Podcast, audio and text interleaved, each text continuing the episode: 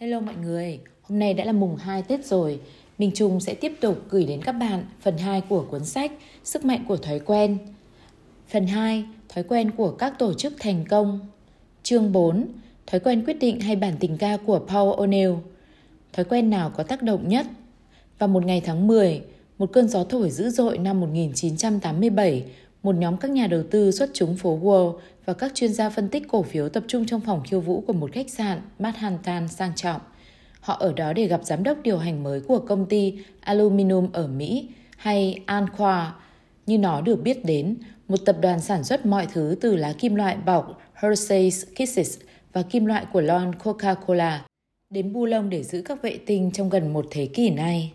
Người thành lập Anqua đã sáng tạo ra phương pháp làm tan chảy nhôm một thế kỷ trước và kể từ đó công ty trở thành một trong những công ty lớn nhất trên thế giới. Nhiều người trong nhóm đã đầu tư hàng triệu đô la vào cổ phiếu An Khoa và hưởng lợi nhuận đều đặn. Tuy nhiên, năm ngoái, một nhà đầu tư bắt đầu cầu nhò, quản trị của An Khoa đã phạm sai lầm hết lần này đến lần khác. Trong khi các đối thủ cướp đi cả khách hàng và lợi nhuận thì lại nỗ lực mở rộng dây chuyền sản xuất mới. Vì thế, họ có một cảm giác thanh thản rõ ràng khi Hội đồng An Khoa thông báo đây là lúc cho lãnh đạo mới.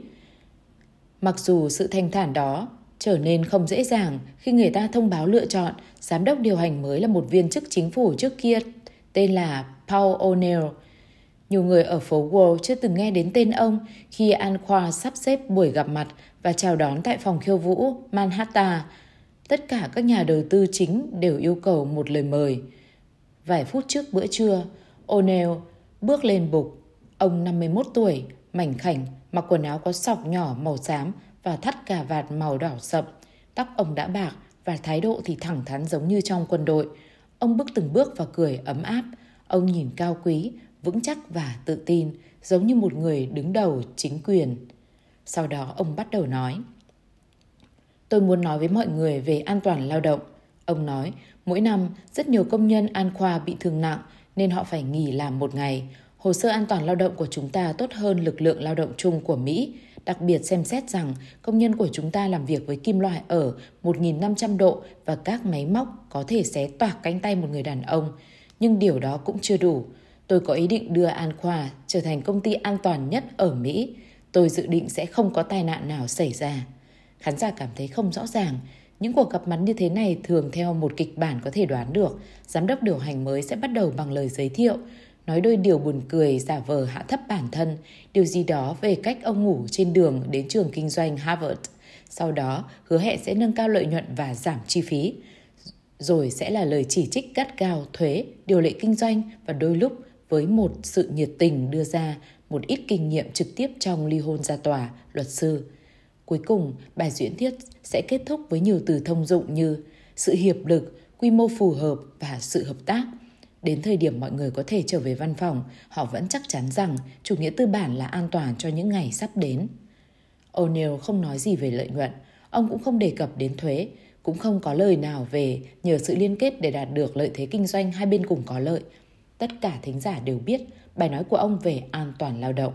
O'Neill có thể là người ủng hộ điều lệ quy định hay tệ hơn một người đảng dân chủ đó là một viễn cảnh đáng lo ngại. Bây giờ, trước khi tiếp tục, O'Neill nói tôi muốn chỉ ra lối thoát an toàn trong căn phòng này. Ông chỉ đến phía sau phòng khiêu vũ, có hai cánh cửa ở phía sau và trong hoàn cảnh có hỏa hoạn hay bất kỳ nguy cấp khác, các bạn nên bình tĩnh bước ra, xuống cầu thang, ra tiền sảnh và rời khỏi tòa nhà này. Yên lặng, tiếng ồn duy nhất là tiếng xe cộ lọt qua cửa sổ. Sự an toàn, lối thoát hỏa hoạn, phải là chuyện đùa không? Một nhà đầu tư trong nhóm biết O'Neill đã từng ở Washington DC trong khoảng thời gian ông hơn 60 tuổi. Người đàn ông này chắc đã uống rất nhiều, ông nghĩ. Cuối cùng, ai đó giơ tay lên và đặt câu hỏi về vấn đề đầu tư trong lĩnh vực hàng không vũ trụ. Người khác thì hỏi về tỷ lệ vốn của công ty. Tôi không chắc là các bạn nghe tôi. O'Neill nói, nếu các bạn muốn hiểu được cách An Khoa đang làm, bạn phải nhìn vào các số liệu về an toàn nơi làm việc. Nếu chúng ta giảm tỷ lệ tai nạn, sẽ không có những chuyện vớ vẩn nào thi thoảng bạn nghe được từ giám đốc điều hành. Đó là vì các cá nhân trong công ty này đã đồng ý trở thành một phần của thứ gì đó quan trọng. Họ đã góp phần bản thân để tạo ra một thói quen của sự xuất sắc. an toàn sẽ là một điều cho thấy chúng ta đang tiến bộ trong thay đổi thói quen ở toàn bộ cơ quan. Đó là cách ta nên được đánh giá. Các nhà đầu tư trong phòng gần như đổ xô ra khỏi cửa khi buổi trình bày kết thúc. Một người chạy đến tiền sảnh tìm một cái điện thoại trả tiền và gọi cho 20 khách hàng lớn nhất. Tôi nói, hội đồng đã giao trách nhiệm cho một kẻ lập dị điên rồ và hắn ta sắp giết chết công ty. Nhà đầu tư nói với tôi, tôi đề nghị họ bán cổ phiếu ngay lập tức trước khi ai khác trong căn phòng bắt đầu gọi cho khách hàng của mình và nói với họ điều tương tự. Đó quả thật là một lời khuyên tệ nhất tôi đưa ra trong suốt sự nghiệp của mình. Một năm kể từ bài diễn thuyết của O'Neill, lợi nhuận của Anqua đã tăng đến đỉnh trong lịch sử. Lúc O'Neill từ chức năm 2000, lợi nhuận dòng năm của công ty lớn gấp 5 lần trước khi ông đến và nguồn vốn thị trường đã tăng đến 27 tỷ đô la. Người đầu tư 1 triệu đô la cho Anqua vào ngày O'Neill được tuyển dụng sẽ kiếm được 1 triệu đô cổ tức khi ông đứng đầu công ty và giá cổ phiếu của họ sẽ tăng gấp 5 lần khi ông đi. Không những thế, tất cả sự tăng trưởng đó đều diễn ra trong lúc Anqua trở thành một trong những công ty an toàn nhất trên thế giới. Trước khi O'Neill đến, gần như mọi nhà máy của Anqua có ít nhất một tai nạn một tuần khi kế hoạch an toàn của ông được áp dụng. Nhiều dự án kéo dài cả năm mà không có công nhân nào mất một ngày làm việc do tai nạn. Tỷ lệ tai nạn của nhân công giảm còn 1 trên 20 tỷ lệ trung bình của Mỹ. O'Neill đã làm thế nào để đưa một trong những công ty lớn nhất, nghiêm trọng nhất và nhiều tiềm năng nguy hiểm nhất thành một cỗ máy lợi nhuận và một thành lũy của sự an toàn. Tôi biết tôi phải thay đổi an khoa. O'Neill nói với tôi, nhưng bạn không thể yêu cầu mọi người thay đổi, đó không phải là cách bộ não hoạt động. Vì thế tôi quyết định sẽ bắt đầu bằng cách tập trung vào một thứ. Nếu tôi có thể bắt đầu cản trở những thói quen xung quanh thứ đó, nó sẽ lan rộng ra toàn công ty. O'Neill tin rằng vài thói quen có sức mạnh bắt đầu một chuỗi sự kiện để thay đổi những thói quen khác khi nó di chuyển trong toàn tổ chức. Nói cách khác, vài thói quen ảnh hưởng nhiều hơn những cái khác trong việc làm lại cuộc sống và công việc. Có những thói quen chủ chốt và chúng có tác động đến cách mọi người làm việc, ăn uống, vui chơi, sống, tiêu xài và giao tiếp. Những thói quen chủ chốt bắt đầu một quá trình và qua thời gian chuyển đổi mọi thứ. Những thói quen chủ chốt thể hiện rằng sự thành công không phụ thuộc vào việc làm từng điều đúng, nhưng dựa vào việc xác định vài ưu tiên quan trọng và đưa chúng đến mức độ ảnh hưởng cao hơn. Phần đầu tiên của cuốn sách này giải thích cách thói quen hoạt động, cách nó được tạo ra và thay đổi. Tuy nhiên, một thói quen sẽ tốt đẹp bắt đầu ở đâu? Hiểu được những thói quen chủ chốt đưa ra câu trả lời cho câu hỏi đó. Những thói quen tác động nhiều nhất khi nó bắt đầu đẩy mô hình cũ và tạo lại mô hình mới. Những thói quen chủ chốt giải thích cách Michael Feld đạt chức vô địch Olympic và tại sao nhiều sinh viên đại học thể hiện tốt hơn bạn cùng trang lứa. Nó mô tả tại sao có người sau nhiều năm cố gắng bất ngờ giảm khoảng 18 kg trong khi làm việc hiệu quả hơn và trở về nhà kịp lúc để ăn tối cùng con cái. Và những thói quen chủ chốt cũng giải thích cách an khoa và một trong những cổ phiếu tốt nhất trong bảng xếp hạng Dow Jones trong khi trở thành một trong những nơi làm việc an toàn nhất thế giới. Khi An qua lần đầu tiên tìm đến O'Neill để mời ông làm giám đốc điều hành, ông không chắc mình muốn công việc đó. Ông đã kiếm được rất nhiều tiền và vợ ông yêu thích nơi họ sống, Connecticut. Họ không biết gì về Pittsburgh, nơi có trụ sở của An Khoa. Nhưng trước khi từ chối đề nghị, ông yêu cầu có thêm thời gian để suy nghĩ. Để giúp bản thân ra quyết định, ông bắt đầu nghiên cứu một danh sách những điều sẽ được ưu tiên khi chấp nhận vị trí đó. O'Neill luôn có một niềm tin lớn vào danh sách. Những danh sách là cách ông sắp xếp cuộc sống của mình ở một trường đại học bang Fresno, nơi ông hoàn thành các khóa học 3 năm trong khi làm việc 20 giờ một tuần. O'Neill đã phát ra một danh sách các thứ ông hy vọng hoàn thành xong trong cuộc đời, bao gồm một điều ở đầu danh sách tạo ra một sự khác biệt. Sau khi tốt nghiệp năm 1960, theo lời khuyến khích của một người bạn, O'Neill đã nộp đơn xin thực tập cho liên bang và cùng với 300.000 người khác tham gia vào bài kiểm tra tuyển dụng của chính phủ. 3.000 người được lựa chọn để phỏng vấn, 300 người trong số đó được nhận công việc. O'Neill là một trong số đó. Ông bắt đầu vị trí quản lý cấp trung tại tổ chức quản lý cựu chiến binh và người ta yêu cầu ông học hệ thống máy tính. Trong thời gian đó, O'Neill vẫn lập các danh sách ghi lại tại sao vài dự án lại thành công hơn những cái khác – nhà thầu nào giao đúng hạn và ai không. Ông được thăng chức mỗi năm và khi ông thăng tiến qua các cấp bậc của tổ chức, ông đã tự tạo danh tiếng cho mình như một người lập danh sách luôn giải quyết được vấn đề. Vào giữa những năm 1960, Washington DC rất cần những kỹ năng đó. Robert McNamara đã vừa xây dựng lầu năm góc nhờ thuê một nhóm các nhà toán học, nhà thống kê và nhà lập trình máy tính trẻ tuổi. Tổng thống Johnson muốn có tài năng trẻ của chính mình, vì thế O'Neill được tuyển dụng cho văn phòng quản trị và ngân sách, một trong những cơ quan quyền lực nhất DC. Trong vòng 10 năm, ở tuổi 18, ông được thăng chức phó giám đốc và bất ngờ là một trong những người có ảnh hưởng nhất địa phương. Đó là lúc sự giáo dục của O'Neill về thói quen tổ chức thật sự bắt đầu.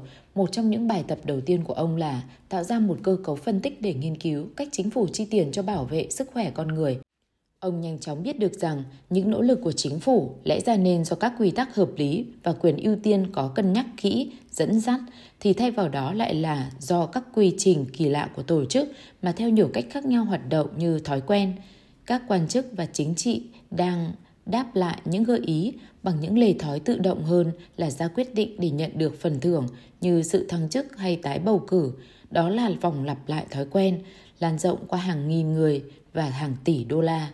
Chẳng hạn, sau chiến tranh thế giới thứ hai, Quốc hội đã tạo ra một chương trình để xây dựng các bệnh viện cộng đồng.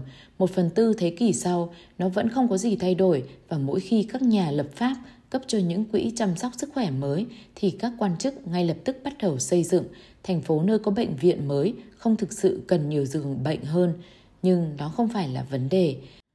Cái nó cần là xây dựng một công trình lớn mà một chính trị gia có thể chỉ trỏ khi vận động bầu cử các nhân viên chính phủ dành hàng tháng trời tranh luận rèm cửa màu xanh hay vàng, tính toán phòng bệnh nên có một hay hai tivi, thiết kế quầy y tá, những vấn đề thật sự vô nghĩa, O'Neill nói với tôi.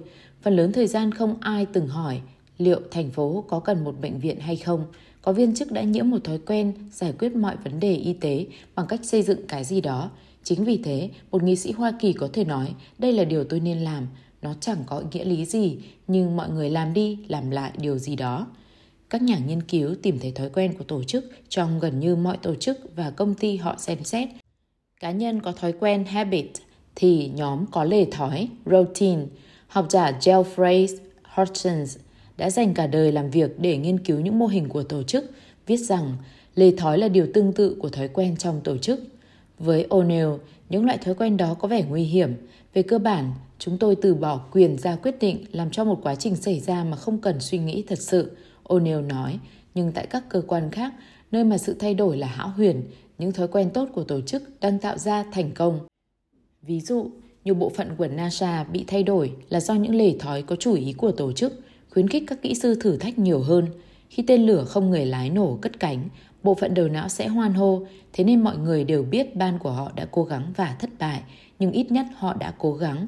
Cuối cùng, nhiệm vụ điều khiển luôn tràn ngập những tiếng hoan hô mỗi lần thứ gì đó đắt tiền bay lên. Nó trở thành một thói quen của tổ chức. Hay ví dụ như Sở Bảo vệ Môi trường được thành lập năm 1970, người điều hành đầu tiên William Ruckelshaus cố tình tạo ra những thói quen của tổ chức, khuyến khích những người kiểm tra, tức giận khi bị cưỡng chế. Khi các luật sư xin phép trình bày một vụ kiện hay lề thói cưỡng chế, nó phải qua một quá trình để được chấp thuận – sự vắng mặt là thẩm quyền để tiếp, tiếp tục. Thông điệp rất rõ ràng, ở sở sự nóng giận được khen thưởng. Năm 1975, sở đã ra hơn 150 quy định mới về môi trường trong một năm. Mỗi lần tôi nhìn vào một bộ phận khác nhau của chính phủ, tôi biết những thói quen đó giải thích được tại sao mọi thứ có thể thành công hay thất bại. O'Neill nói với tôi, cơ quan tốt nhất hiểu được tầm quan trọng của lề thói, cơ quan tệ nhất được dẫn dắt bởi những người không bao giờ nghĩ về nó và sau đó tự hỏi tại sao không ai tuân theo yêu cầu của họ. Năm 1977, sau 16 năm ở Washington DC, O'Neill quyết định đây là lúc thích hợp để ra đi. Ông đã làm việc 15 tiếng một ngày, 7 ngày một tuần và vợ ông đã mệt mỏi vì phải chăm sóc con cái một mình. O'Neill từ chức và kiếm một công việc làm ở công ty giấy quốc tế công ty giấy và bột giấy lớn nhất thế giới. Cuối cùng ông trở thành chủ tịch công ty. Khi đó, vài người bạn cũ trong chính phủ của ông đang có vị trí trong hội đồng của Anquao. Khi công ty cần một giám đốc điều hành mới, họ nghĩ đến ông. Nếu ông nhận công việc thì ông sẽ lên danh sách ưu tiên như thế nào. Vào thời điểm đó, An Khoa đang cố gắng. Các nhà phê bình cho rằng công nhân của công ty không đủ nhanh nhẹn và chất lượng sản phẩm thì không tốt, nhưng ở đầu danh sách của O'Neill, ông không hề viết chất lượng hay hiệu quả là ưu tiên hàng đầu của ông. Tại một công ty vừa lớn vừa lâu đời như Anqua, bạn không thể chỉ nhấn một cái nút và hy vọng mọi người làm việc chăm chỉ hay sản xuất nhiều hơn. Giám đốc điều hành trước đã cố gắng yêu cầu cải thiện và 15.000 nhân viên đã đình công. Đình công tăng cao đến mức họ mang người nộm đến bãi đỗ xe, cho chúng mặc quần áo giống quản lý và đốt hình nộm đó. An Khoa không phải là một gia đình hạnh phúc. Một người trong khoảng thời gian đó nói với tôi, nó giống như gia đình Mansons, nhưng phải thêm vào kim loại nóng chảy. O'Neill xác định ưu tiên hàng đầu của mình nếu ông nhận công việc sẽ phải là điều mà mọi người công đoàn và quản lý đồng ý là quan trọng. Ông cần một sự tập trung có thể mang mọi người đến gần nhau. Điều đó sẽ cho ông sức ảnh hưởng để thay đổi cách mọi người làm việc và giao tiếp. Tôi bắt đầu từ những điều căn bản. Ông nói với tôi mọi người đều xứng đáng được rời công việc an toàn như khi họ đến phải không nào? Ông không nên lo sợ rằng việc chăm nuôi gia đình sắp sửa giết chết mình. Đó là điều tôi quyết định tập trung vào thay đổi thói quen an toàn của mọi người.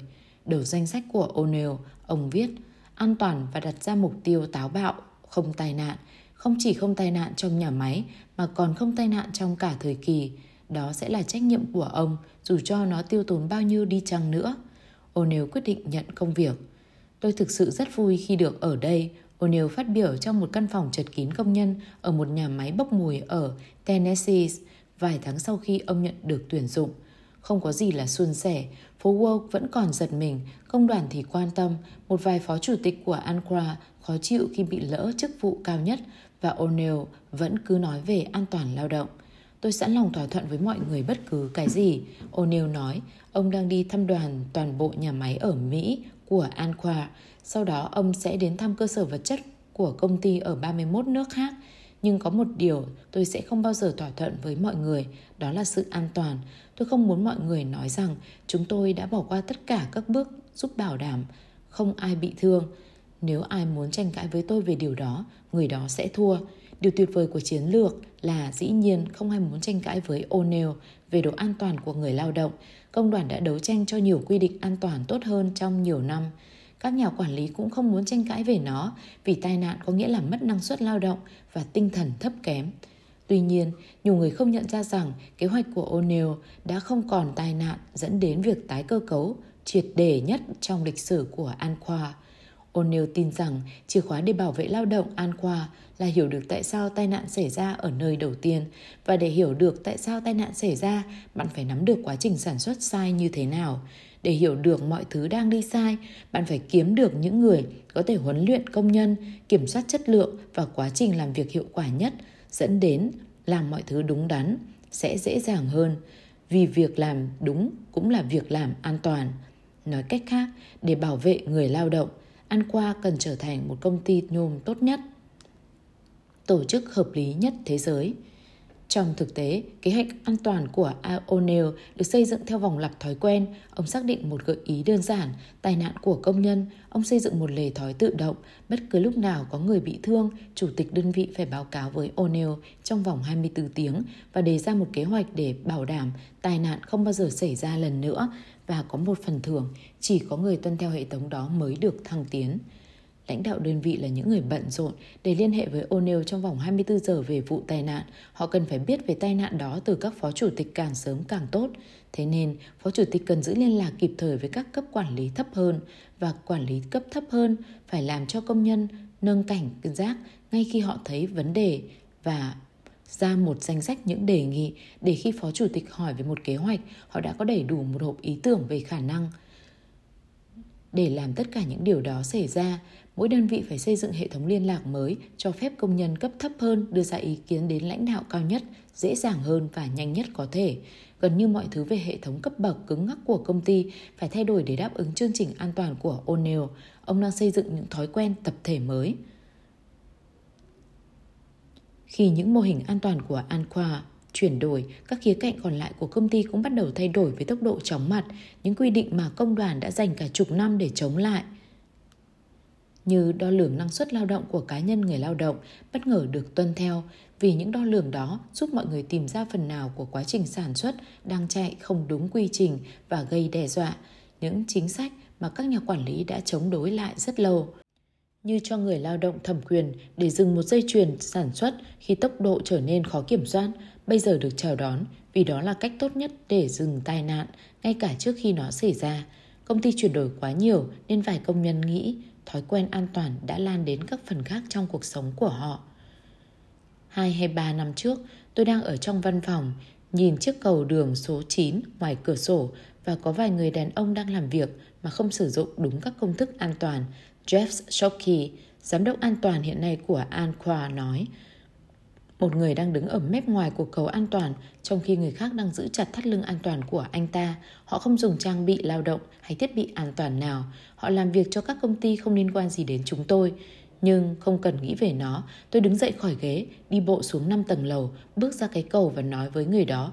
Này, ông đang mạo hiểm cuộc sống của mình đấy, ông phải dùng trang bị lao động và bánh răng an toàn. Người đàn ông giải thích giám sát của họ đã quên mang dụng cụ đến, vì thế Shockey đã gọi đến văn phòng quản lý an toàn lao động và sức khỏe và họ đã buộc người giám sát đến trình diện. Một nhà điều hành khác nói với tôi rằng một ngày nọ ông dừng lại ở một con đường đang đào bới gần nhà mình vì họ không có khung đào và cho mọi người một bài giảng về tầm quan trọng của quy trình đúng. Đó là vào cuối tuần, ông dừng xe lại, có con cái ở ghế sau để giảng cho công nhân thành phố về an toàn hào giao thông. Chẳng tự nhiên chút nào, nhưng đó chính là vấn đề. Bây giờ, chúng tôi làm những thứ như thế mà không cần phải suy nghĩ gì. O'Neill không bao giờ hứa rằng sự tập trung của ông về an toàn lao động sẽ làm tăng lợi nhuận của An Khoa. Tuy nhiên, khi những lề thói mới của ông dịch chuyển khắp tổ chức, chi phí giảm xuống, chất lượng tăng lên và năng suất tăng vọt. Nếu kim loại nóng chảy khi văng ra làm người lao động bị thương thì hệ thống rót sẽ bị sẽ được thiết kế lại để làm giảm thương tổn. Nó sẽ giúp tiết kiệm hơn tiền vì ăn quà mất ít nguyên liệu thô hơn trong khi sót Nếu một máy liên tục hỏng, nó sẽ được thay thế, có nghĩa là sẽ có ít nguy hiểm về gãy bánh răng hơn và làm mắc tay công nhân. Nó cũng có nghĩa là sản phẩm sẽ có chất lượng cao hơn vì An Khoa biết rằng máy móc không hoạt động đúng là nguyên nhân chính của nhôm kém chất lượng. Các nhà nghiên cứu đã tìm thấy những động lực tương tự trong hàng chục hoàn cảnh khác, kể cả cuộc sống của cá nhân. Hãy lấy ví dụ, những nghiên cứu từ những thập kỷ trước xem xét tác động của thể dục thể thao lên cuộc sống hàng ngày khi mọi người bắt đầu tập luyện thể dục thể thao theo thói quen.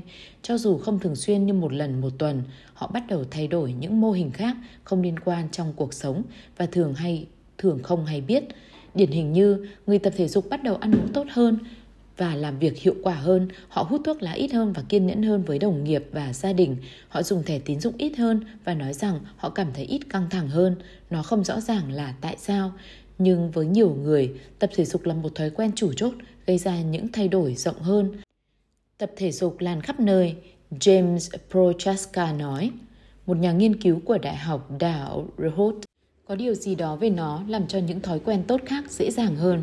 Các nghiên cứu dẫn chứng rằng con cái trong các gia đình có thói quen ăn tối cùng nhau có vẻ có nhiều kỹ năng làm việc nhà tốt hơn, học cao hơn, kiểm soát cảm xúc tốt hơn và tự tin hơn, dọn giường mỗi buổi sáng liên quan đến năng suất lao động tốt hơn, cảm giác sung túc hơn và những kỹ năng tốt hơn liên quan đến tiền bạc. Không phải vì bữa ăn gia đình hay một cái giường ngủ sạch sẽ khiến cho việc học cao hơn hay tiêu xài ít đi, mà có lúc những sự chuyển đổi ban đầu bắt đầu chuỗi phản ứng giúp cho những thói quen tốt chiếm ưu thế. Nếu bạn tập trung vào thay đổi hay tu dưỡng những thói quen chủ chốt, bạn có thể tạo ra sự chuyển động, chuyển đổi rộng rãi. Tuy nhiên, xác định những thói quen chủ chốt là rất khó khăn. Để tìm ra nó, bạn phải biết nơi nào để nhìn vào. Tìm ra những thói quen chủ chốt nghĩa là tìm ra những đặc điểm nhất định. Những thói quen chủ chốt mang đến những thứ mà trong các tài liệu học thuật gọi là những chiến thắng nhỏ – Chúng giúp cho những thói quen khác phát triển hơn nhờ tạo ra những cấu trúc mới và chúng lập nên những sự mở mang mà ở đó sự thay đổi dễ lan truyền hơn. Nhưng như O'Neill và vô số người khác biết được, vượt qua khoảng cách giữa hiểu được những lý thuyết đó và áp dụng chúng đòi hỏi chút ít sự khéo léo. Vào một buổi sáng ngày 13 tháng 8 năm 2008, khi đồng hồ báo thức của Michael Spell đổ chuông lúc 6 giờ 30, anh bỏ ra khỏi giường ở làng Olympic Bắc Kinh và ngay lập tức làm theo thói quen. Anh mặc một cái quần giữ ấm và đi ăn sáng. Anh vừa giành được 3 huy chương vàng trong tuần này, dẫn đến tổng số 9 huy chương vàng trong sự nghiệp và có hai cuộc đua hôm nay. Lúc 7 giờ sáng, anh ngồi trong quán cà phê, ăn khẩu phần ăn thông thường, cho những ngày đua gồm trứng, cháo yến mạch và 4 cốc sữa trứng đã khuấy có nhiều năng lượng. Phần đầu tiên của hơn 6.000 calo sẽ tiêu thụ trong 16 giờ tới. Cuộc đua đầu tiên của Phelps bơi bướm 200m, môn thi đấu mạnh nhất của anh, được xếp lịch lúc 10 giờ. 2 giờ trước khi có tiếng súng bắt đầu, anh bắt đầu chế độ tập luyện căng cơ thường ngày, bắt đầu với tay rồi đến lưng, sau đó xuống mắt cá chân. Mà do rất mềm dẻo nên có thể kéo giãn đến hơn 90 độ, hơn cả mức của một diễn viên múa ballet. Lúc 8 giờ 30, anh nhảy vào hồ và bắt đầu tập bài khởi động đầu tiên, 800m bơi hỗn hợp, sau đó là 600m bơi uốn song bướm, 400m bơi giữ phao giữa chân, 200m luyện tập và một chuỗi bơi nước rút 25m để làm tăng nhịp tim. Buổi tập luyện thể lực mất chính xác 45 phút. Lúc 9 giờ 15, anh rời khỏi hồ và bắt đầu nhét mình vào bộ LGR Racers, một bộ áo liền quần quá chật nên phải mất 20 phút kéo mạnh anh mới mặc được. Sau đó, anh kẹp chặt tai nghe qua tai, mở một liên khúc nhạc hít hop anh thường nghe trước mỗi cuộc đua và chờ đợi. Phelps bắt đầu bơi lội lúc 7 tuổi để đốt cháy năng lượng đã làm cho mẹ anh và giáo viên lo lắng khi một huấn luyện viên bơi lội ở địa phương tên là Bob Bowman nhìn thấy thân mình dài, tay to và đôi chân tương đối ngắn giúp làm giảm sức kéo trong nước của Phelps. Ông biết Phelps có thể trở thành một nhà quán quân, nhưng Phelps lại dễ xúc động. Anh gặp rắc rối để giữ bình tĩnh trước các cuộc đua. Bố mẹ anh đã ly hôn và anh gặp vấn đề khi có căng thẳng. Bowman mua một cuốn sách về các bài tập thư giãn và nhờ mẹ của phép đọc to chúng mỗi đêm. Quyển sách có một câu, nắm chặt tay phải của bạn thành nắm đấm và thả ra. Hãy tưởng tượng sự căng thẳng đang tan đi. Đã làm căng thẳng và thư giãn mỗi phần cơ thể của phép trước khi đi ngủ. Bowman tin rằng với người bơi lội, chìa khóa chiến thắng là tạo được những lề thói đúng. Nhưng Bowman biết Phelps có một thể lực hoàn hảo cho bơi lội, nghĩa là tất cả ai cuối cùng tranh tài tại Olympic đều có cơ bắp hoàn hảo. Bowman cũng thấy rằng Phelps mặc dù còn trẻ nhưng có một khả năng ám ảnh quá mức làm cho anh trở thành một vận động viên lý tưởng. Một lần nữa, những người thể hiện xuất sắc lại là những người bị ám ảnh. Tuy nhiên, điều Bowman có thể mang đến cho Phelps, điều mà anh khác với những đối thủ khác là những thói quen làm cho anh là người bơi lội có suy nghĩ mạnh nhất trong hồ. Ông không cần phải kiểm soát mọi khía cạnh cuộc sống của Phelps, toàn bộ điều ông cần là nhắm đến một vài thói quen nhất định không liên quan đến bơi lội và mọi thứ liên quan để tạo ra nếp suy nghĩ đúng. Ông chỉ ra một chuỗi các lề thói giúp Phelps có thể dùng để trở nên bình tĩnh và tập trung trước mỗi cuộc đua để tìm ra những lợi thế nhỏ có thể tạo ra sự khác biệt trong thể thao, nơi mà chiến thắng có thể để đến trong một phần nghìn giây. Ví dụ, khi Phelps còn là một thiếu niên, khi luyện tập xong, Bowman sẽ bảo anh về nhà và xem băng video. Hãy xem nó trước khi đi ngủ và sau khi thức dậy. Băng video không có thật, nó chỉ là một sự tưởng tượng về cuộc đua hoàn hảo nhất. Mỗi tối trước khi đi ngủ và mỗi sáng sau khi thức dậy, Phelps sẽ tưởng tượng mình nhảy khỏi bệ và từ từ bơi một cách hoàn hảo. Anh hình dung ra cú nhảy của mình, vách hồ bơi, nước nhỏ ra khỏi miệng mình khi miệng anh chạm bề mặt. Cái gì có vẻ sẽ rơi khỏi mũ bơi vào lúc cuối. Anh sẽ nằm trên giường, nhắm mắt và xem toàn bộ trận đấu cùng những chi tiết nhỏ nhất lặp đi lặp lại nhiều lần cho đến lúc anh thuộc lòng từng giây phút. Lúc tập luyện, khi Bowman yêu cầu phép bơi với tốc độ thi đấu, ông sẽ la lên, nhét đoạn băng vào. Và phép sẽ tự thúc đẩy mình tốt nhất có thể. Nó gần như hạ xuống từ cực điểm khi anh băng qua nước. Anh đã làm thế rất nhiều lần trong đầu nên bây giờ nó giống như đã thuộc lòng. Nhưng nó có hiệu quả, anh càng lúc càng nhanh hơn. Cuối cùng, tất cả những gì Bowman phải làm trước một cuộc đua là thì thầm, hãy chuẩn bị sẵn sàng đoạn băng. Phelps sẽ bình tĩnh và vượt qua trận đấu. Và khi Bowman thiết lập một vài lề thói chính trong cuộc sống của Phelps, tất cả những thói quen khác cách ăn uống và lịch tập luyện, thói quen giãn cơ thể và đi ngủ có vẻ như về đúng vị trí của nó. Cốt lõi lý do những thói quen đó lại hiệu quả, lý do chúng như là những thói quen chủ chốt được biết đến trong các tài liệu học thuật với tên gọi là chiến thắng nhỏ. Chiến thắng nhỏ là một phần của cách những thói quen chủ chốt tạo ra sự thay đổi lan rộng. Một lượng lớn nghiên cứu cho thấy chiến thắng nhỏ có sức mạnh to lớn, một sự tác động không cân đối đến chiến thắng. Chiến thắng nhỏ là ứng dụng đều đặn của một lợi thế nhỏ. Một giáo sư trưởng Cornell viết năm 1984, khi một chiến thắng nhỏ được hoàn thành, sức lực được chuẩn bị để giúp cho một chiến thắng nhỏ khác. Chiến thắng nhỏ là nguồn lực cho những thay đổi bằng cách đưa những lợi thế nhỏ vào các mô hình thuyết phục mọi người rằng thành tựu lớn hơn đang được trong tầm tay. Ví dụ như khi các tổ chức về quyền lợi của người đồng tính nam bắt đầu vận động chống lại hội chứng sợ và kỳ thị của người đồng tính vào cuối những năm 1960, nỗ lực đầu tiên của họ chỉ mang đến một chuỗi thất bại. Họ thúc đẩy để bãi bỏ các luật lệ được sử dụng để truy tố những người đồng tính và bị đánh bại hoàn toàn ở các cơ quan lập pháp của ban các giáo viên cố gắng tổ chức các hoạt động để khuyên bảo người đồng tính trẻ và đã bị sa thải do đề nghị sự đồng tính nên được chấp nhận có vẻ như những mục tiêu lớn hơn của cộng đồng những người đồng tính chấm dứt phân biệt đối xử và sự quấy nhiễu của cảnh sát thuyết phục Hiệp hội Tâm thần Mỹ dừng định nghĩa về sự đồng tính là một căn bệnh sinh lý nằm ngoài tầm với. Sau đó, vào đầu những năm 1970, nhóm đấu tranh đồng tính của Hiệp hội Thư viện Mỹ quyết định tập trung vào mục tiêu khiêm tốn nhất – thuyết phục Thư viện Quốc gia Hoa Kỳ phân loại lại những sách về phong trào đấu tranh đồng tính từ SQ 71, 471, quan hệ giới tính không bình thường, bao gồm tội phạm tình dục thành một hạng mục khác ít mang tính miệt thị hơn. Năm 1972, sau khi nhận được một lá thư yêu cầu việc phân loại lại, Thư viện Quốc gia Hoa Kỳ đã đồng ý chuyển đổi, phân loại lại sách vào hạng mục mới tạo HQ 76.5 tình trạng đồng tính, đồng tính nữ, phong trào đấu tranh đồng tính, phong trào ủng hộ đồng tính. Đó là sự thay đổi nhỏ trong một thói quen tập thể cũ kỹ liên quan đến cách sắp xếp nhưng lại gây hứng thú. Tin tức về chính sách mới lan truyền khắp cả nước, các tổ chức quyền lợi, người đồng tính chỉ ra sự thành công để bắt đầu nỗ lực gây quỹ.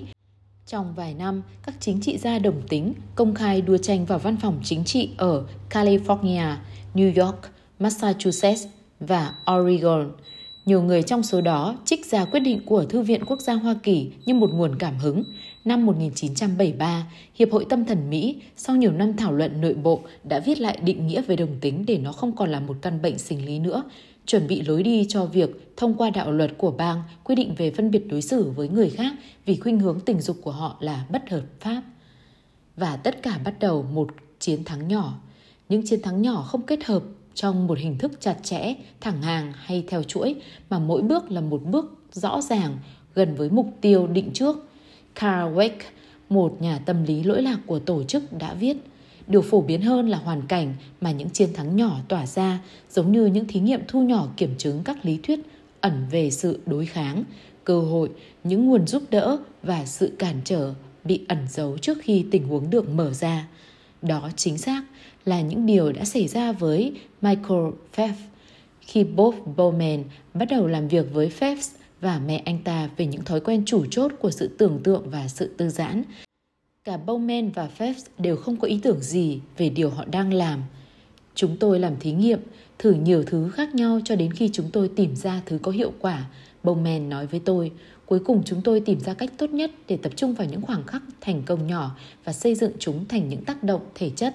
Chúng tôi đưa nó thành một lề thói. Chúng tôi làm một chuỗi việc trước mỗi cuộc đua để mang đến cho Michael cảm giác đang xây dựng chiến thắng. Nếu bạn hỏi Michael điều gì đang diễn ra trong đầu anh trước cuộc đua, anh sẽ trả lời anh không thực sự suy nghĩ điều gì cả, anh chỉ làm theo chương trình.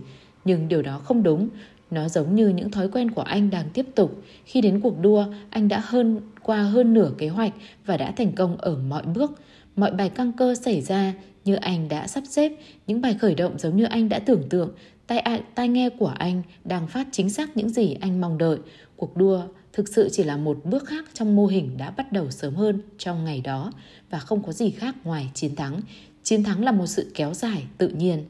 Trở lại Bắc Kinh, lúc đó là 9 giờ 56 phút sáng, 4 phút trước khi cuộc đua bắt đầu và Phelps đứng phía sau bục bắt đầu, nhảy nhẹ nhàng bằng ngón chân. Khi người giới thiệu gọi tên anh, Phelps bước lên bục như anh thường làm trước mỗi cuộc đua và rồi anh lại bước xuống như anh thường làm. Anh xoay cánh tay ba lần như anh thường làm trước mỗi cuộc đua kể từ năm 12 tuổi. Anh lại bước lên bục một lần nữa và tư thế của mình và khi tiếng súng vang lên, anh nhảy xuống. Phelps biết có điều gì đó không ổn ngay khi anh chạm nước có hơi nước trong kính bơi của anh, anh không biết liệu có đang dỉ ra từ phía trên hay dưới, nhưng khi anh làm vỡ mặt nước và bắt đầu bơi, anh hy vọng chỗ dỉ không trở nên quá tệ. Tuy nhiên, Tại lần quay thứ hai, mọi thứ bị mờ đi. Ngay khi anh tiếp cận chỗ quay thứ ba và vòng đua cuối, trong kính của anh đã đầy nước, phép không thể nhìn thấy cái gì, không phải đường vạch đáy hồ, cũng không phải chữ T màu đen đánh dấu thành chữ tường tiếp cận. Anh không thể thấy còn lại bao nhiêu sải tay nữa. Với nhiều vận động viên bơi lội, mất tầm nhìn vào giữa một vòng đấu cuối của Olympic sẽ là nguyên nhân cho sự hoang mang. Phelps rất bình tĩnh. Mọi thứ khác trong ngày hôm đó đã đi theo kế hoạch. Cặp kính bơi bị dỉ là một sự sai lệch nhỏ khi anh đã có chuẩn bị. Bowman đã có lần buộc phép bơi trong hồ ở Michigan trong màn đêm vì tin rằng anh cần phải sẵn sàng cho mọi sự bất ngờ. Một vài băng video trong đầu Phelps có ghi lại những vấn đề như thế. Anh đã tập dượt trong trí óc cách anh sẽ phản ứng lại một cặp kính hỏng. Khi anh bắt đầu đua vòng cuối cùng, Phelps ước tính cú chạm cuối cùng cần bao nhiêu sảy tay nữa, 19 hay 20, có thể là 21 và anh bắt đầu đếm. Anh cảm thấy hoàn toàn thư giãn khi anh bơi hết sức lực. Được nửa vòng cuối, anh bắt đầu nỗ lực hơn. Một cú vọt cuối cùng đã trở thành một trong những kỹ thuật chính của anh để lấn át đối thủ. Vào giải thứ 18, anh bắt đầu dự đoán vách hồ. Anh có thể nghe tiếng đám đông la hét, nhưng vì anh chẳng thấy gì, anh chẳng thấy biết họ đang cổ vũ cho mình hay người khác. 19 giải, rồi 20, có vẻ như anh cần một cú nữa, đó là điều mà đoạn băng trong đầu anh nói. Anh sải tay lần thứ 21, một sải rộng, trượt với đôi tay căng rộng và chạm bức vách. Anh đã tính thời gian hoàn hảo.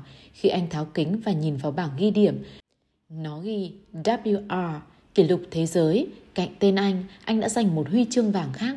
Sau cuộc đua, một phóng viên hỏi anh cảm thấy gì khi bơi mà không nhìn được. Giống như tôi tưởng tượng nó, Phelps nói, đó là một chiến thắng thêm vào cuộc đời đầy những chiến thắng nhỏ.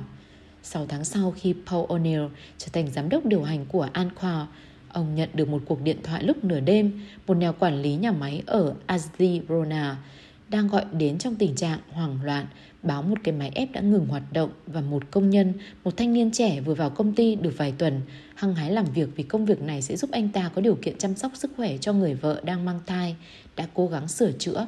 Anh đã nhảy qua bức tường an toàn màu vàng quanh cái máy và bước qua hầm. Có một mảnh nhôm nhét chặt trong cái bản lề của một nhánh dung 1,8 mét. Người thanh niên trẻ nắm chặt mảnh nhôm và lấy nó ra. Cái máy đã được sửa chữa. Sau lưng anh, cái nhánh bắt đầu vòng cung của nó, dung hướng về phía đầu anh. Khi nó chạm đến, cái nhánh đã nghiền nát vỡ sọ. Anh chết ngay lập tức. 14 giờ sau, O'Neill yêu cầu tất cả nhà điều hành các nhà máy cũng như nhân viên cấp cao của Anqua ở Pittsburgh đến một cuộc họp khẩn cấp. Gần như cả ngày, họ cẩn thận tạo lại vụ tai nạn theo biểu đồ bằng cách xem băng ghi hình nhiều lần – Họ nhận thấy hàng chục lỗi dẫn đến cái chết, bao gồm cả hai quản lý thấy người đó nhảy qua rào chắn nhưng không cản lại. Một chương trình huấn luyện đã không nhấn mạnh đến người mà anh sẽ không bị đổ lỗi vì máy hỏng. Thiếu hướng dẫn để anh tìm một người quản lý trước khi cố gắng sửa chữa và thiếu thiết bị cảm biến để tự động tắt máy khi ai đó bước vào hầm. Chúng ta giết anh ấy. O'Neill nói với tất cả nhóm với nét mặt đầy thất vọng. Đó là lỗi của người lãnh đạo. Tôi đã gây ra cái chết của anh ấy và đó là lỗi của tất cả mọi người trong bộ máy quản lý. Điều đó làm các nhà điều hành trong phòng ngạc nhiên.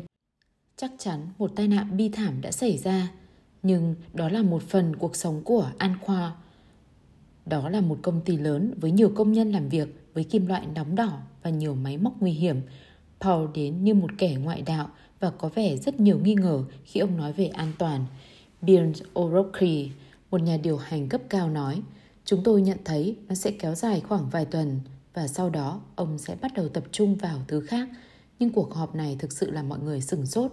Ông rất nghiêm túc với điều bình thường đó, đủ nghiêm túc để ông có thể thức cả đêm để lo lắng về vài công nhân ông không bao giờ gặp mặt. Đó là lúc mọi thứ bắt đầu thay đổi. Trong vòng một tuần sau họp, tất cả các rào chắn an toàn ở các nhà máy của An Khoa được sơn lại màu vàng tươi và nhiều chính sách mới được soạn ra.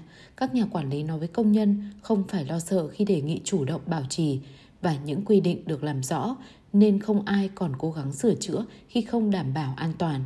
Sự thận trọng mới làm giảm đáng kể tỷ lệ tai nạn trong thời gian ngắn. An Khoa trải qua một chiến thắng nhỏ, O'Neill chụp lấy điều đó. Tôi muốn chúc mừng mọi người vì đã làm giảm số lượng tai nạn dù chỉ trong 2 tuần. Ông viết trong một bản thông báo nội bộ dán khắp công ty. Chúng ta không nên ăn mừng vì chúng ta đã làm theo quy định hay làm giảm con số. Chúng ta nên ăn mừng vì chúng ta đang cứu những cuộc đời. các công nhân sao chép thông báo đó và dán vào tủ đồ của mình. Ai đó còn vẽ cả tranh O'Neill trên tường, một máy làm chảy có khắc lời dẫn từ thông báo nội bộ bên dưới, cũng như những lề thói của Michael Phelps, không liên quan gì đến bơi lội và mọi thứ liên quan đến thành công của anh.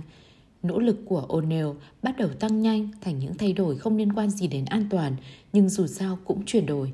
Tôi nói với các công nhân làm theo giờ, nếu quản lý của bạn không tuân theo các vấn đề an toàn, hãy gọi đến nhà tôi, đây là số của tôi.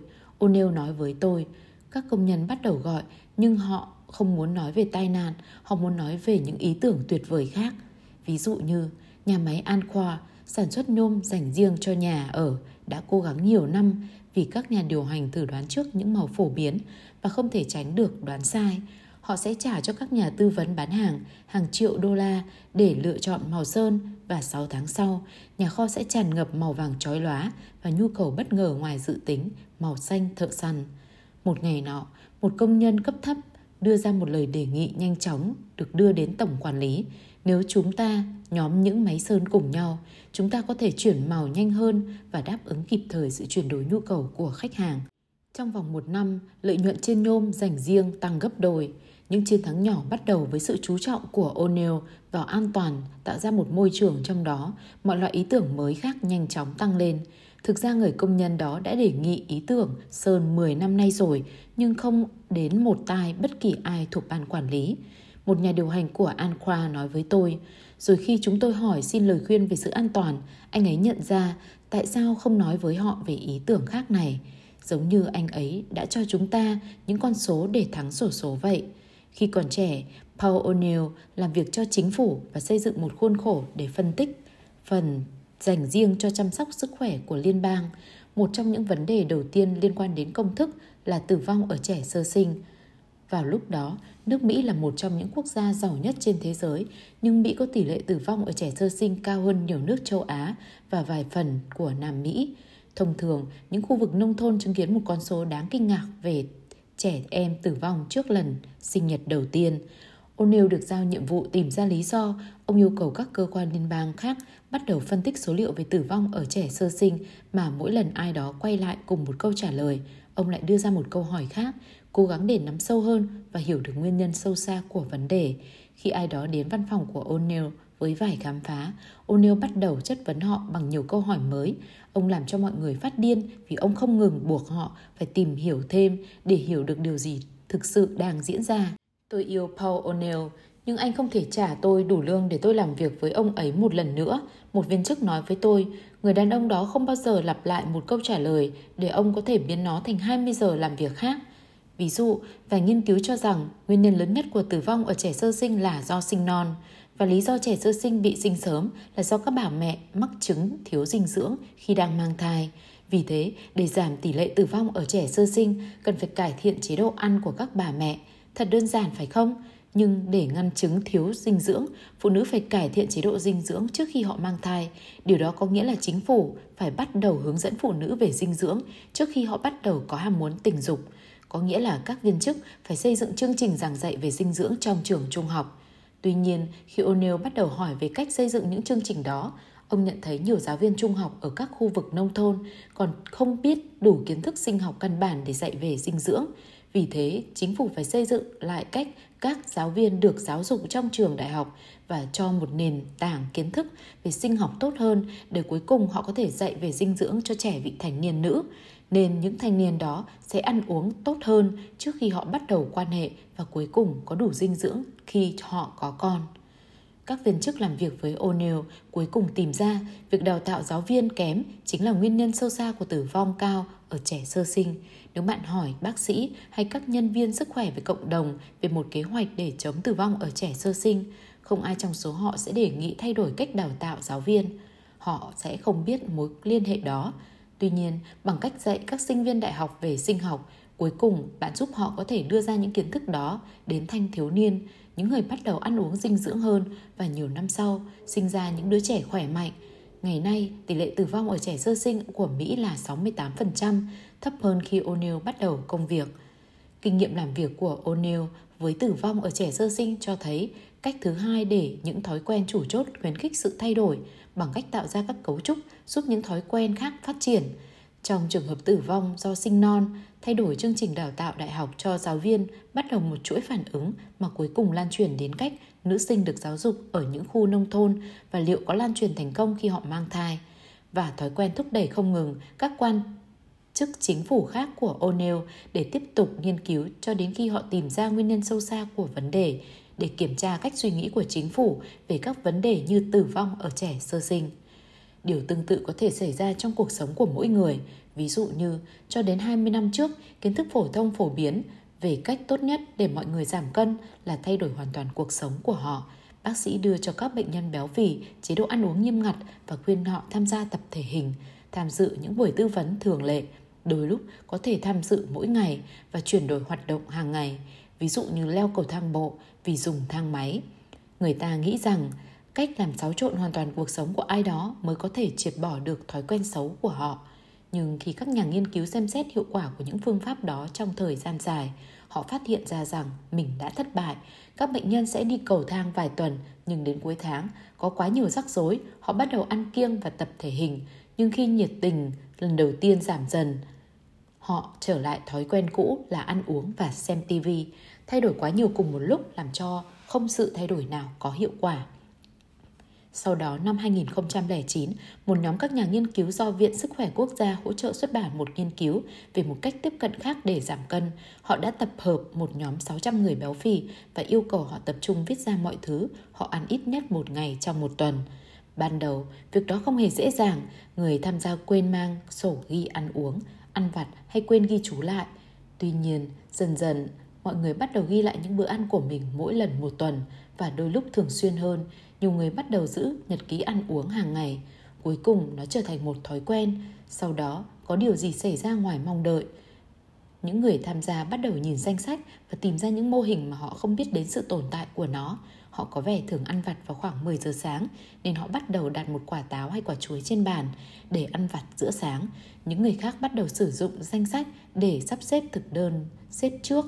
Và khi đến bữa tối, họ ăn những món tốt cho sức khỏe mà họ đã viết ra hơn là thức ăn nhanh trong tủ lạnh. Các nhà nghiên cứu đã không đề ra bất cứ lề thói nào trong đó. Đơn giản, họ chỉ yêu cầu mọi người viết ra những gì họ ăn một lần một tuần nhưng thói quen chủ chốt đó lại ghi danh sách món ăn tạo ra một cấu trúc giúp những thói quen khác phát triển trong 6 tháng nghiên cứu, những người lưu lại danh sách món ăn hàng ngày đã giảm cân gấp 2 lần hơn những người khác. Sau một thời gian, danh sách đã nằm trong đầu tôi. Một người nói với tôi, tôi bắt đầu suy nghĩ khác đi về bữa ăn. Nó mang đến cho tôi một hệ thống suy nghĩ về thức ăn mà không mắc trầm cảm.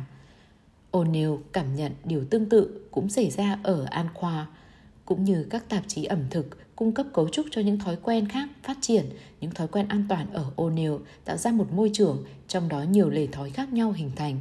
Từ rất sớm, O'Neill đi theo nhiều bước không bình thường để yêu cầu các văn phòng của Anqua trên khắp thế giới kết nối trong cùng một mạng lưới điện tử. Đó là vào đầu những năm 1980, khi những mạng lưới quốc tế lớn thường không kết nối với máy tính để bàn của họ mọi người. O'Neill biện hộ cho lời đề nghị của mình bằng cách tranh luận nó cần thiết để tạo ra một hệ thống thông tin an toàn thật nhanh để các nhà quản lý có thể sử dụng để chia sẻ nhiều đề nghị. Kết quả là Anqua phát triển một trong những hệ thống thư điện tử liên kết thế giới đầu tiên thật sự. O'Neill đăng nhập vào mỗi buổi sáng và gửi tin nhắn để đảm bảo mọi người cũng đã đăng nhập. Ban đầu, mọi người sử dụng mạng lưới chủ yếu để thảo luận về các vấn đề an toàn. Sau đó, khi thói quen dùng thư điện tử trở nên phổ biến và tiện lợi hơn, họ bắt đầu đăng thông tin về tất cả các chủ đề khác như điều kiện thị trường địa phương, hạn ngạch buôn bán và các vấn đề kinh doanh. Các nhà điều hành cấp cao bắt buộc phải gửi một bản báo cáo vào thứ sáu hàng tuần mà bất cứ ai trong công ty cũng có thể đọc. Một nhà quản lý ở Brazil sử dụng mạng lưới để gửi số liệu về thay đổi giá sắt đến một đồng nghiệp ở New York. Nhân viên New York lấy số liệu đó và chuyển thành một lợi nhuận nhanh cho công ty ở phố Wall. Không lâu sau, mọi người sử dụng hệ thống để trao đổi về mọi thứ.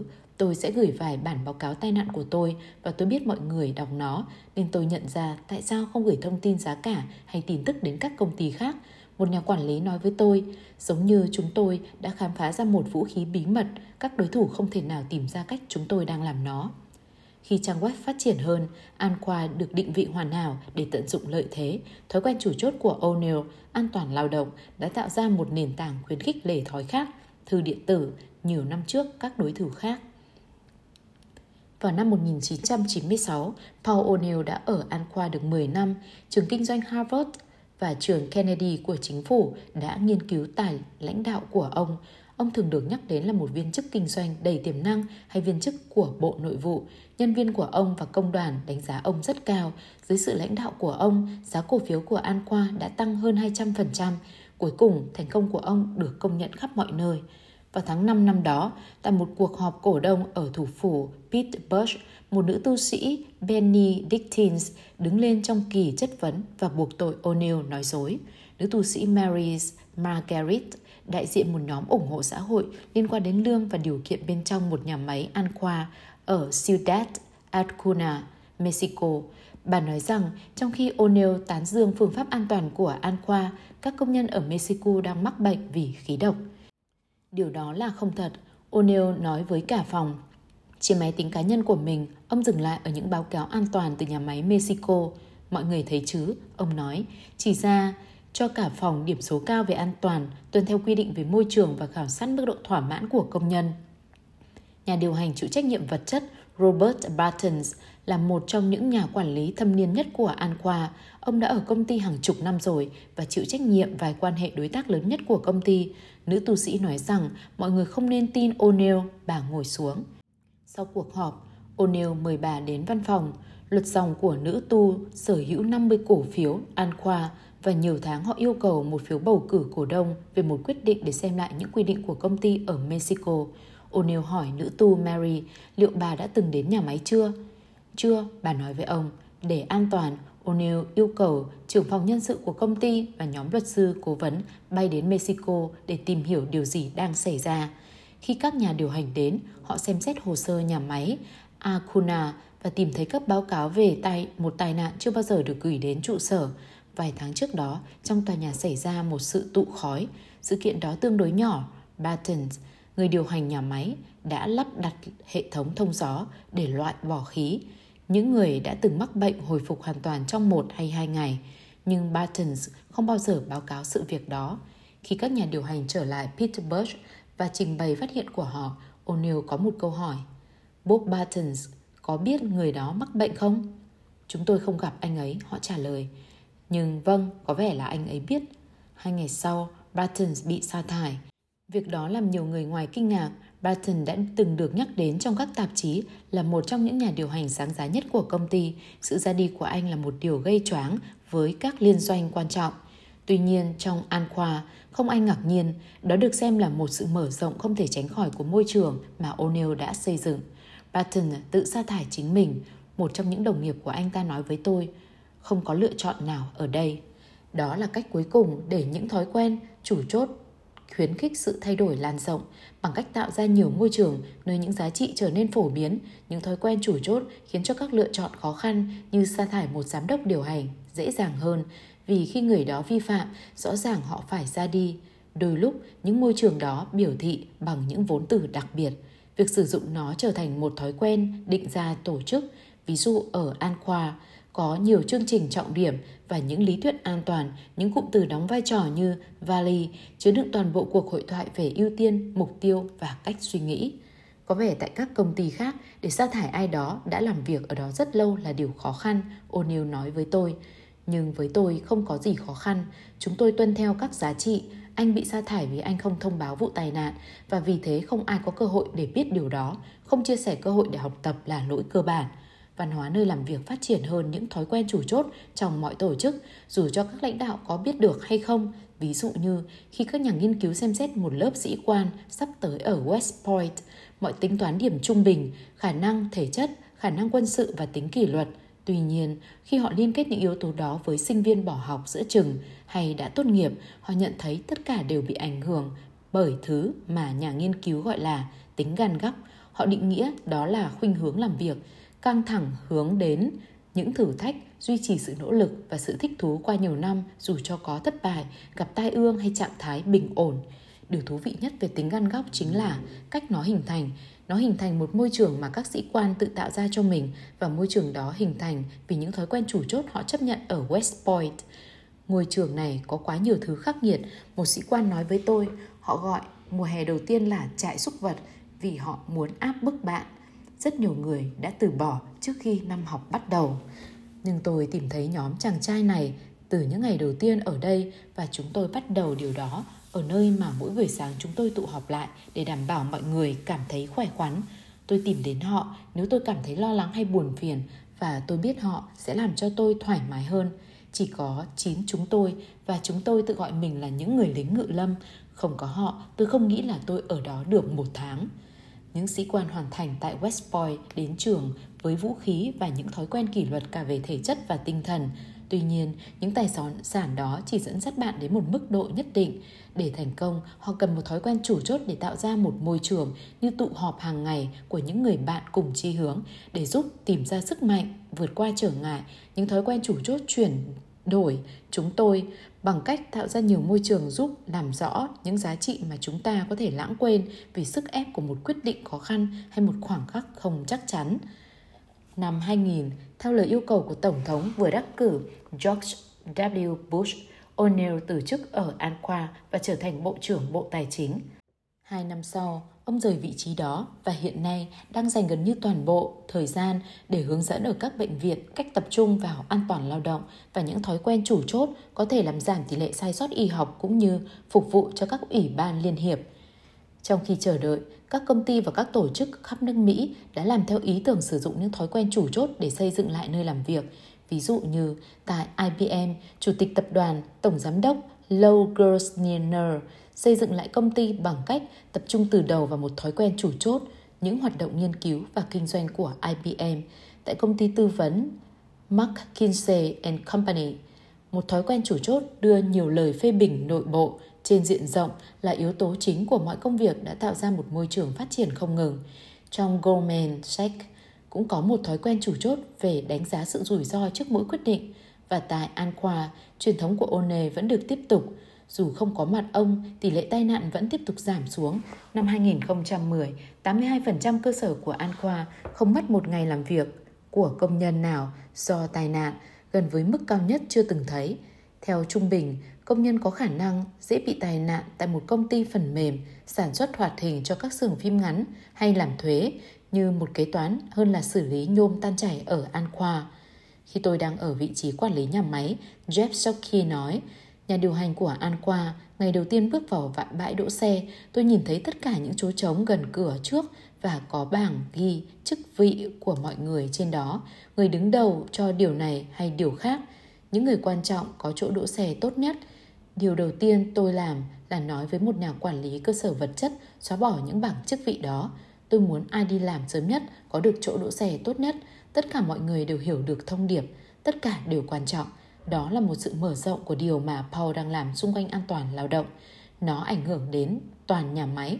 Không lâu sau, mọi người sẽ đến làm việc sớm hơn mỗi ngày.